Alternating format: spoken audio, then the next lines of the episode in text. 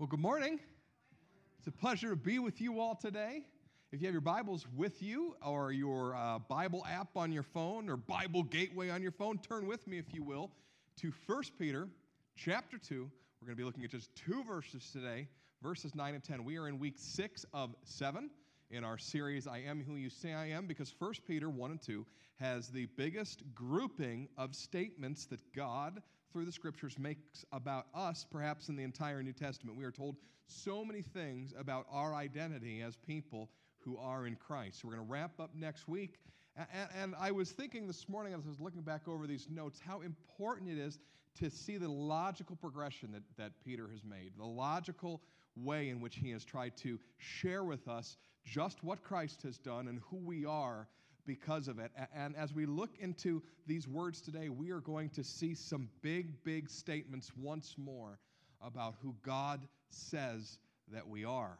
Who God says that we are. And in the midst of that, I'm going to encourage you towards the back half of the message today to remember God says who we are, but we also have to be ourselves in who God says that we are. Can't be, can't be more than God has created us. We, we, are, we are His servants right where we're at, and it is our job to be the best servants at the place that we're at right now, just as Pastor Otto has already informed us today. One of the biggest moments of my life happened when I was 10 years old. In fact, I'm sort of thinking about it now, and it might have been the biggest. No, I'm just kidding. 10 years old. Had an incredible, important moment because I was coming up to bat in the city championship game for Cuyahoga Falls in the bottom of the sixth inning. Yeah, Cuyahoga Falls South League. I was coming up to bat, bottom of the sixth, down a run in what most little boys dream about, but not me. I didn't dream about it because I wasn't any good at baseball. And by the end of that season, I knew it. T ball was good, minors or coach pitch was all right. By the time I got to the minors, I realized that I was not operating in my God given gifting. So when I came, to, came into the on deck circle, I was thinking to myself the entire time, this can't be right. I, can't be coming up to the plate in the most important inning of the entire season. They are definitely going to pinch hit for me. But lo and behold, a few moments later, I moved from the on deck circle into the batter's box, wanting to throw up. It was a, a, moment of pure terror because on the mound was the best pitcher in the entire South League. This guy could throw fire, and I knew it. And I faced him earlier in the year, and I couldn't get my bat to catch up to what he was throwing, even if I had prayed for weeks. It just was not going to happen. Now, if you follow modern sports, you know the big talk about sports right now is analytics, all right? The mathematical probabilities of certain things that need to happen happening. Well, I didn't need any analytics to know exactly what I should do to help benefit the team. My job that day was simple do not let the bat leave your shoulder. I reasoned that the only chance I had of getting on base as the tying run was to hope that the pitcher was a little wild. And if he would just throw me four balls, I would make my way to first base and do exactly what God had put me on this planet to do. So I took pitch number one, pitch number two, pitch number three, pitch number four, pitch number five, 3 2 count full count. And just for a flicker of a second, I thought, he's got to throw me a strike. I might swing. And then I thought, that would be stupid. so I let the ball come in, and if it was off the outside corner, it was just off the outside corner. Ball four, God on base, represented the tying run in the game that we eventually won. Now, you might say, Pastor Matt, you wimped out and I want to look at you and said, I just had to be me. and, and the best thing that I could do for my team at that moment was not lift the bat off my shoulder, but try to take a walk. That's what I had to do. And I'm going to encourage you, as much as God says that you are in Christ, I need you as Christians to take that in with all of your heart, but to remember that you are you. And you have something that you are to do that's unique and in this particular instance, as we read verses 9 and 10 of chapter 2, you have some things to say that are going to be unique to you. Let's look at verse 9 and 10, some of the most beautiful language of the entire New Testament, if I do say so myself, and I do. But you are a chosen race, a royal priesthood, a holy nation, a people for God's own possession, that you may proclaim the excellencies of him who called you out of darkness and into his marvelous light. Once you were not a people, but now you are God's people. Once you had not received mercy, but now you have received mercy. Peter comes back to his theme, but now he just kicks it into gear and says, I'm going to give you everything that you are in Christ. And, and, he wants to let these people know beyond a shadow of a doubt that they are in. You are in with God. It's been a theme since verse 3, or actually verse 1. It's been a theme the whole way along. You're elect exiles. You're right where God has you. You're God's chosen people. God has you in the palm of his hands. And now he applies four big terms that were actually terms in the Old Testament that were used for the nation of Israel a chosen race, a royal priesthood, a holy nation, God's own possession. And some, most of this language is found in Exodus chapter 19, but, but these, are, these are words applied to God's chosen people. And he said, Those people who had the mission to represent God to the world, they're you now. You are those people.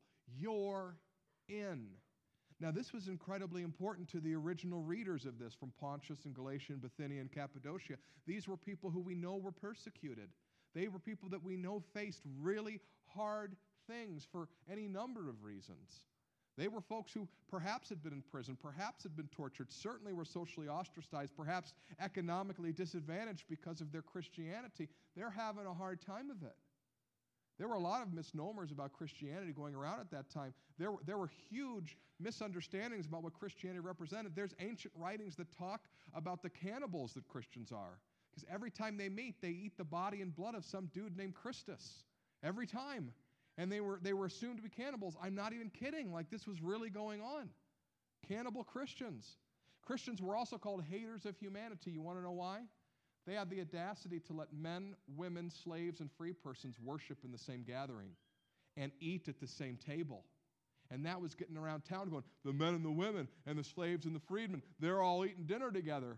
And, and, and this was upsetting the social order because Christians had the audacity to see equality in people. And so one ancient commentator called Christians haters of humanity because they're upsetting the natural order of things.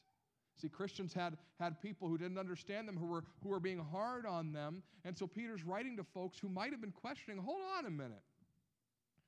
Here I've, I've given my life to Christ, and here I'm, I'm a Christian, but things aren't going well. Things aren't going exactly as I hope they might go. Things have not worked out well for me since this decision. Maybe I'm not really a Christian at all. Maybe I'm doing it wrong. Maybe, maybe God doesn't have his hand on my life. Maybe some people had even slipped out the back door when persecution came or denied Christ completely because they were afraid. It would have been easy for these people to, to say, I don't know that I'm in. And that's why Peter, for two chapters over and over again, says, if you confess Jesus Christ, if you believe in him as your Lord and Savior, you're in. It wasn't your goodness or your righteousness or how awesome you were that got you in in the first place. It was God's choice, it was God's election, it was God coming after you. He needs to tell these people over and over and over again by using a myriad of different descriptions that you are in, that you're in because of what God's done. And you have to recognize that today too, because I hear stuff like this all the time. I'm not a Christian like they're a Christian. I don't know that I'm really in with God. I don't know if I'm, I don't know. And people bring up these questions time and time again. You must remember, if you, if you remember nothing else from this series when we are finished with it, remember this God chose you long before you chose him. And God accepted you into his heart long before you accepted Christ into yours. That's the hope that Peter is promulgating towards this group. He wants them to know you are in with God. You're in. No matter the doubts you have. You might say, Well, I'm not righteous like that person's righteous. Don't worry, that person's not as righteous. They like you to think they're righteous. I, I don't know enough of the Bible to really call myself a, a Christian. I, I, I have doubts sometimes when my head hits the pillow. Sometimes I'm one way at church on Sunday, but I've messed it all up by Monday. I'm not sure that I'm in. Remember, if you remember nothing else from this series, you're in. Not only are you in, but God gives you the highest level of being in. He calls you his chosen people, just like Israel. He says, You are now the people who represent me to the world. That's why he uses statements like holy nation and royal priesthood. not only are you in, but you're on. God has a work for you to do, and that's what these words mean. We've talked about it the last few weeks that to be holy is to be set apart for service to God, and that to be priests is to be people who stand between a needy people and a just God. Our, God, our goal in life, our job in life is not just to revel in the fact that God has called us by name, but we revel in that fact, and then we try to pull other people into the sphere of God's love and His care and His goodness. That's our job. It's who we're supposed to be. So, royal priests, holy nation, chosen race people are not people who just revel in the goodness of God, but they are people who are interested in making sure that other people can revel in the goodness of God. That's what a priest does. He stands between people who don't know God and people who do know God, or people who, who were estranged from God and people who no longer want to be estranged from God. He wants to bring people back into relationship with God. That's your job. And Peter's going to tell you exactly how to do it. You are needed for something. And this something is right here in verse 9. It says, You're a chosen race, a royal priesthood, a holy nation, a people for God's own possession. In order that, in order that, it's a subjunctive clause in the Greek. You're welcome, you grammar majors. You may proclaim the excellencies of him who called you out of darkness into his marvelous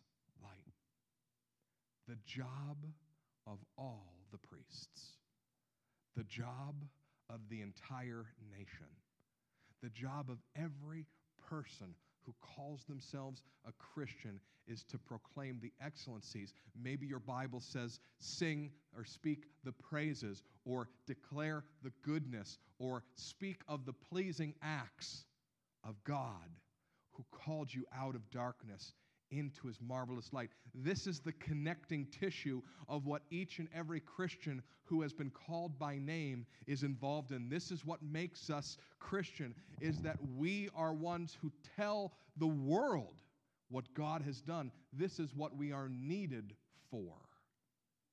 We are needed to tell the world that God is good, that God loves them, that God sets people free, that God can make a change, that God can make a way, that God is who He says He is. That's our job.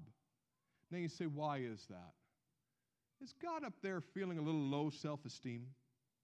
Is this what's going on with God? That, that he's feeling a little low on himself? He needs people to affirm him regularly? God, I sing your praises because I don't want you to feel bad about yourself today. I mean, I'll stand in the lobby later and people will walk by me and they'll go, Nice message, Pastor Matt. It hit me right here. And I'll go, Yes, thank you because you will be proclaiming the excellencies of this particular sermon. Just don't do that today. Don't even tell me nice sermon. In fact, if you walk by me today just because I've been joking about it, just say, oh, it was okay. All right, just leave it there. All right, just leave it there. Because, because that, that's not a good human inclination to, to need praise from people, right?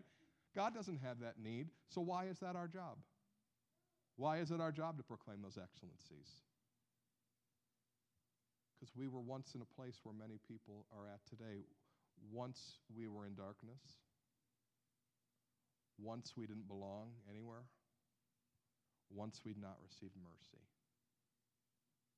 And there's a world of people out there today who don't know that the mercy of God is even a thing. They don't know that God has given us a place to belong. And they have no idea that they're walking in darkness until somebody tells them that there is an excellent, a good, and a praiseworthy God who loves them, who does good by his people, and who wants to have a relationship with them by which they will be changed. You see, our job as Christians is to say God is good. God is trustworthy. God is worth serving. God is real and He's doing things in our lives today because there's an entire world of people out there, they're not so sure about that. Many people who believe in God believe in a very deistic God. They believe in deism. God sent this world spinning into motion, and He doesn't have any impact in the lives of people today. There's people that you know that don't think that God's personal. Or if they do think that He's personal, they certainly don't think that He's good but you know different. That's why you're needed. you know the excellencies of God. I had the opportunity to talk with my staff two weeks ago and my small group this week er, about these passages, and you see and you hear people say, like, God set me free, God saved me. God's convicted me at just the right moment. God's made me stronger. God's miraculously provided. God's turned my life around. God changed me. God made a way for me. You hear these things here in church, and when you hear them, it's wonderful to hear. It's, it's heartening to hear. It reminds us that God is always at work. Even when we don't see it, He's working in the lives of people. But there are people that we know that don't know that God's excellent, don't know that He's praiseworthy, don't know what, that He's good. You know, many times as Christians, we get this mixed up. We think that it's our job to let the world know about sin. But the book of John tells us, Jesus' own words, that it's the Holy Spirit's job to convict the world of sin. It's the holy nation's job to remind people that God is good. See, we Christians get this backwards sometimes. We, we want to we wanna tell the world how sinful it is, and, and, and sometimes we do it with the, right un, with the right understanding. We want people to come to Christ. We want them to repent. We want them to get rid of their sin and come to Christ. We, we do it, but, but, but our job is not to tell the world that they're sinful. Our job is to tell the world that He is good, that He's made a change, that He's made a way, that He's done something in our lives that is absolutely needed. That's who Christians are. After all, what was broken in the Garden of Eden? What was broken is that Adam and Eve were folks, if you read Genesis chapter 3, who didn't think God was trustworthy anymore. I think he lies. I don't know that he has what's good for me in his heart. I'm not sure that I trust him anymore. You know, there's a world of people out there that they're just not sure if he's good, just not sure if he's trustworthy, or don't even know that he has a desire to be in their lives today. You exist to proclaim it. You are needed to proclaim the excellencies of the God who called you out of darkness and into his marvelous light. But you got to be you. You have to be you. You have to authentically share what's taken place in your life. You know what had taken place in Peter's? Thanks be to God, our Father, our Lord Jesus Christ, who has given us by his mercy new birth into a living hope through the resurrection of Jesus from the dead. That was Peter's authentic testimony. You want to know why? He saw Christ raised from the dead.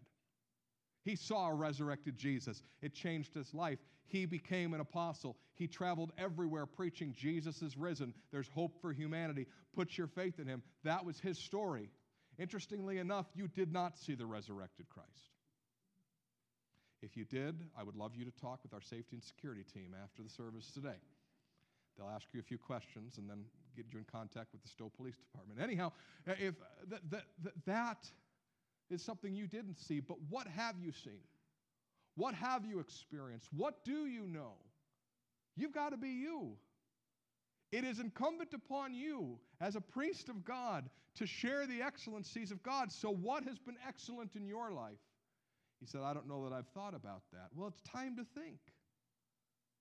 I was telling my staff, I says, you know what? When I think of coming out of darkness and into light, I think of the people who I have trusted in the church over the years who have looked at my life and said, Hey, Matt, that's darkness. Hey, Matt, that's not right. Hey, Matt, you don't want to live there anymore. And of course, every time somebody calls me out on something, I love it immediately. In fact, I love to have things pointed out in me that are character flaws. It's the best. No, I'm kidding. I don't like it at all. Years ago, I, I and I'll, I'll, share a little bit more in second service than I did in first. Years ago, I had an elder come and he walked into my office on a Tuesday night and he closed the door behind him. And he, he said, and I, I didn't tell the first service this, but I like you better, so I'll tell you the truth. He said, You are being very performance oriented as a pastor right now. You want people to know how hard you're working. He said, You need to go home to your wife and kids. and I had all of these things on a to do list on a whiteboard, and that jerk erased them all right in front of me. I was so mad that he doesn't know I'm a good husband. I'm a good father. I'm not sacrificing my kids and wife on the altar of ministry. How dare he? One of the best things that anybody has ever done for me was brought to light my darkness, brought to light my need to have people see me working hard. It wasn't healthy, and it wasn't of the Lord. That's just one of a million. A million ways that I could talk about the goodness of God, that somebody would have the gall to tell me something that I needed to hear desperately. That's my authentic story. I can't tell you about the time that I was nearly dead in a ditch from this or that. I, I, don't, have, I don't have that story. But there are people who do have that story. It was so funny in first service. I said, There are some of you who have received the mercy of God. You are going to die, and God saved your life. And so many people said amen that other people started laughing. They thought it was a joke. But there are people who literally were, were, were, were, going to leave this earth because of the effects of their sin. God turned their lives around and changed them. There was a guy that, that, that, that was sharing with me the other day. He said, You know what? Everywhere I've gone for the last 15 years of my life, and I've had to travel a lot, I have found a community of Christians that gave me belonging that I never had growing up. All of us have a different story. All of us have a different tale to tell as far as the goodness of God. And some of you are so new in the faith, or, or you're not in the faith a lot. You, you, you, you, you, you, you come to church and, and you're trying to figure it out. You just got to be you.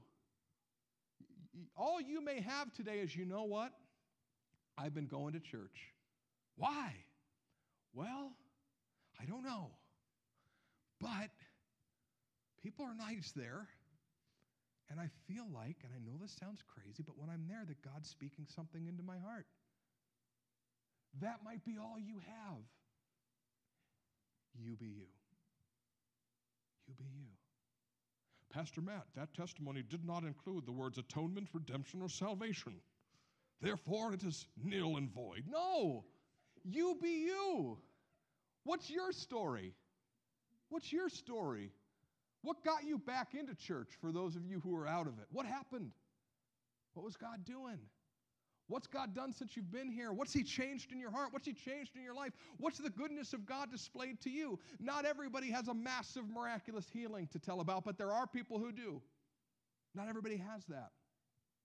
Some people, all they have is the ability to talk about God's faithfulness through the fire. Well, tell somebody who needs to hear it.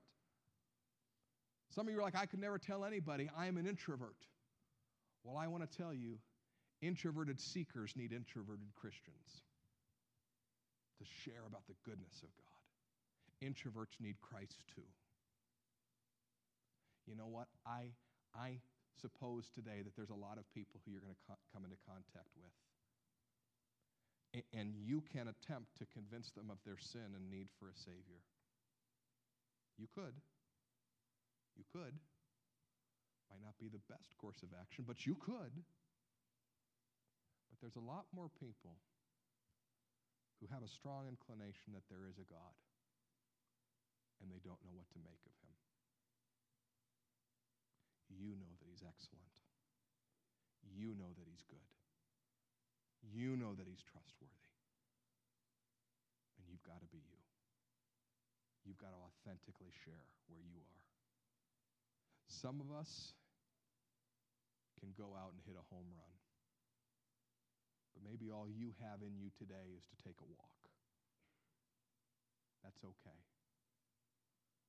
All our prayer is for you today is that you recognize that if God has done everything that he says he's done in you, you can proclaim the excellencies of him who called you out of darkness and into his marvelous light so that someone else may know that God loves them and has a hope and a future for them as well. Would you bow your heads and pray with me?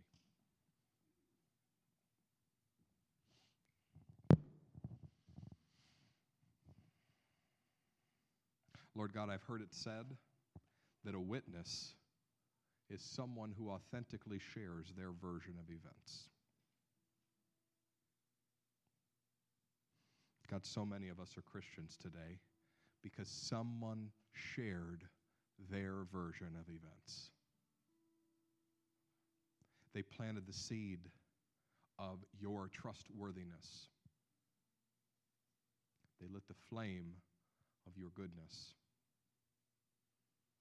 They uncovered a snippet of your love to another human being. God, we know absolutely that you are always at work. At work in the lives of the people in our neighborhoods, in our schools, at work in the lives of our family members and our loved ones. God, we know that you are not willing that any should perish. God, we know that you have been using the stories of people just like us to win people to you for two millennia.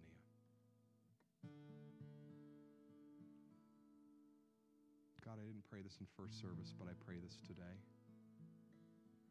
If there's any of us who are your children who have forgotten who we are, have fell down into negativity, fear, and angst, rather than stood up in the strength that the Lord provides, I pray that you would help us to stand today. Help us to stand, Lord Jesus. Help us to remember your goodness. Help us not, Lord, to operate in fear, depression, anxiety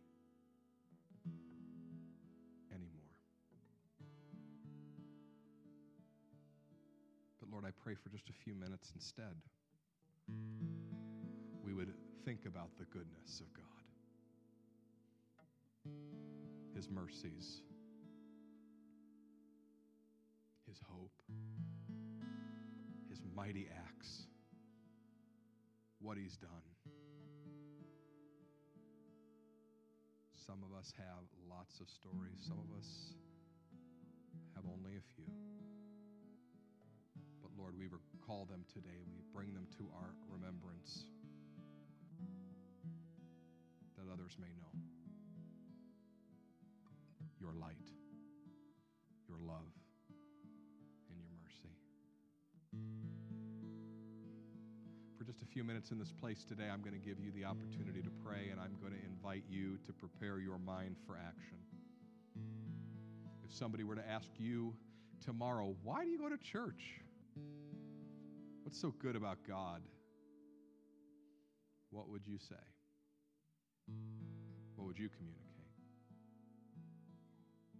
You say, I, I'm not a hitter. I ride the pine. We'll get off the bench.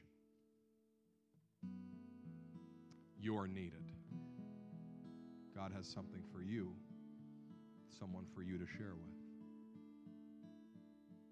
So, for just a few minutes, say, God, what is it that I would share? What's real to me? Not what's going to convince the hardest atheist tomorrow to accept Jesus. Just, just what would I say? What's so good about you? Why am I drawn to you? And then I want you to pray, Lord, give me at least one person this week that I can share this with. One person. I don't want to force it. I don't want to be weird. I just I just need to get in the habit of remembering that I'm a priest. There's somebody that needs to know that you're trustworthy. Can we just pray to that end today? And once we have, AJ will lead us in song. But let's let the Lord prepare our minds for action for just a few minutes.